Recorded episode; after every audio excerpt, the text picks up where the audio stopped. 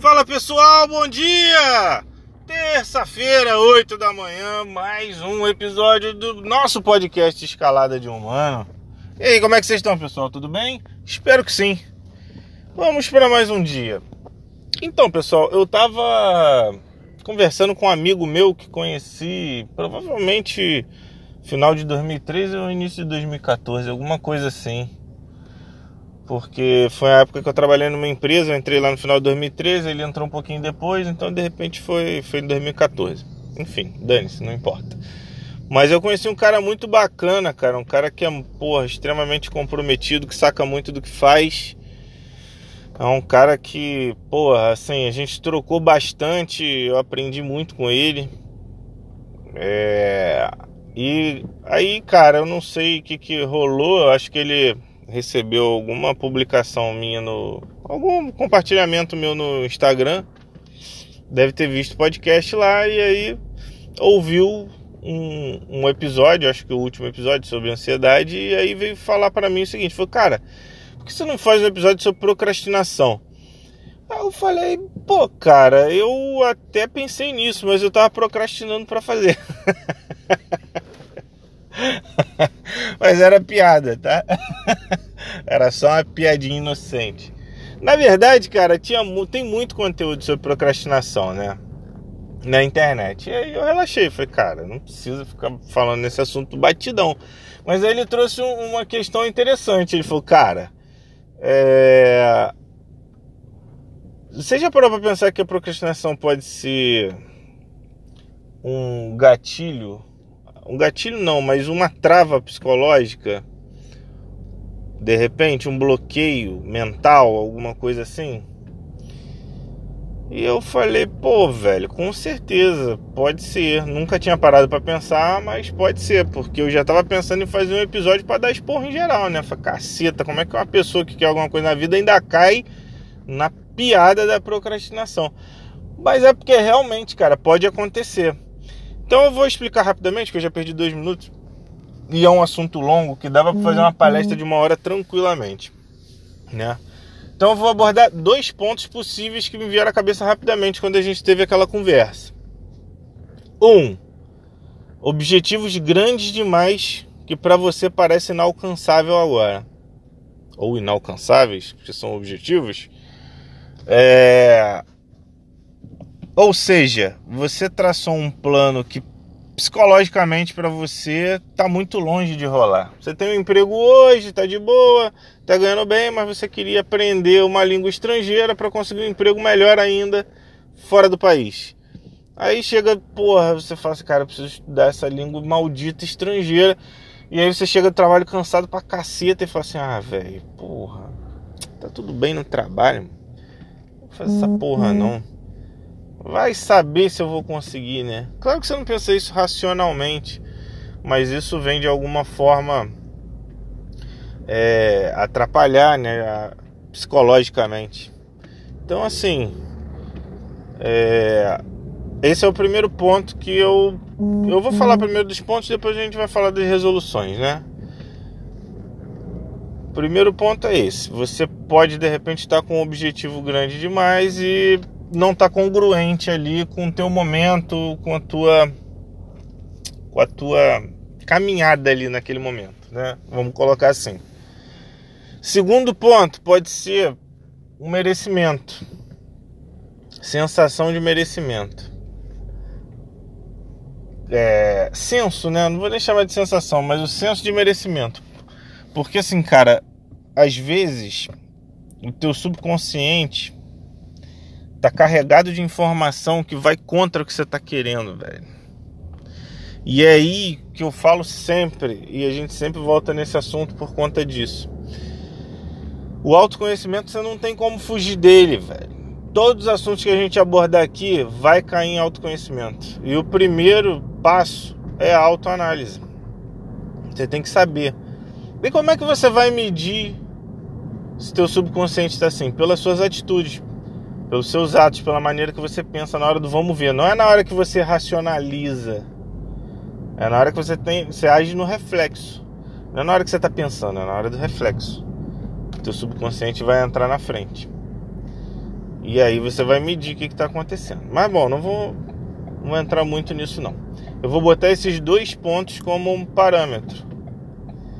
Mas tem uma terceira questão, cara, que eu sempre falo também, que é o propósito. Os, qual é o seu propósito? Seu propósito é forte o suficiente para alimentar um plano de metas de longo prazo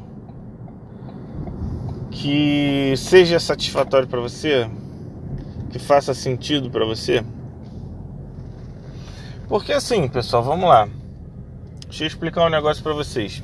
Motivação vai te dar o start inicial.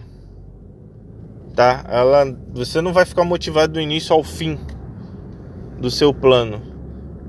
Você vai usar a motivação, sim, que é bom usar a motivação. Em alguns momentos você vai buscar ela novamente para te dar energia. É para isso que ela serve.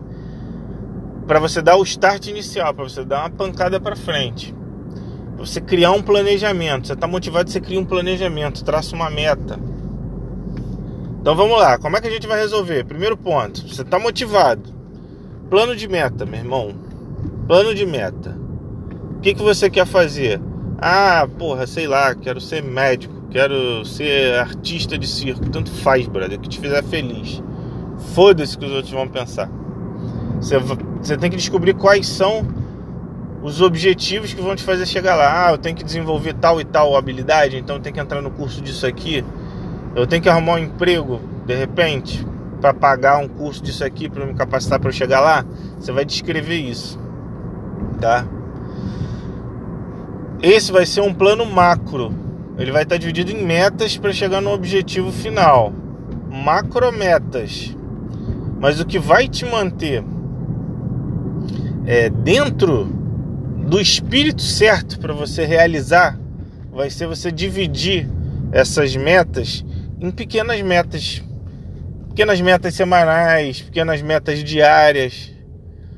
Para quê? Porque com a motivação você vai dar o start inicial para você criar uma rotina vencedora. Você precisa criar uma rotina de realização. De todo dia você está realizando um pedacinho do teu sonho.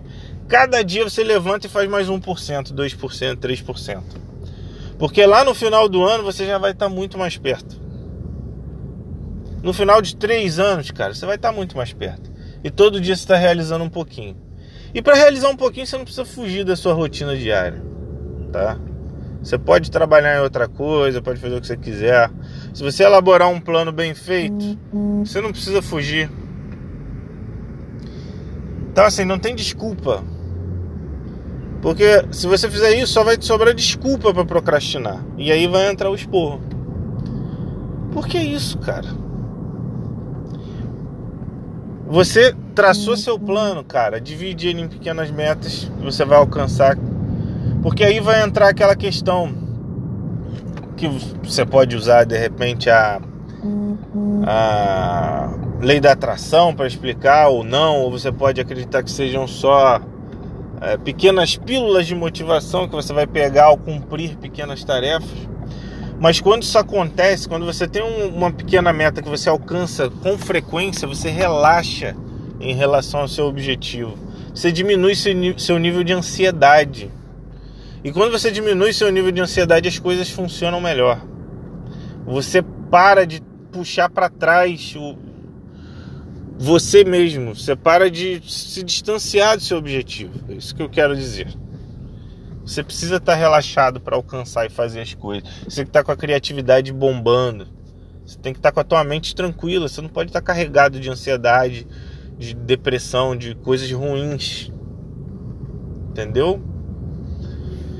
Eu acho que deu para sintetizar um pouquinho, cara, do, do que eu acredito sobre procrastinação e o que pode ser que esteja causando isso em vocês.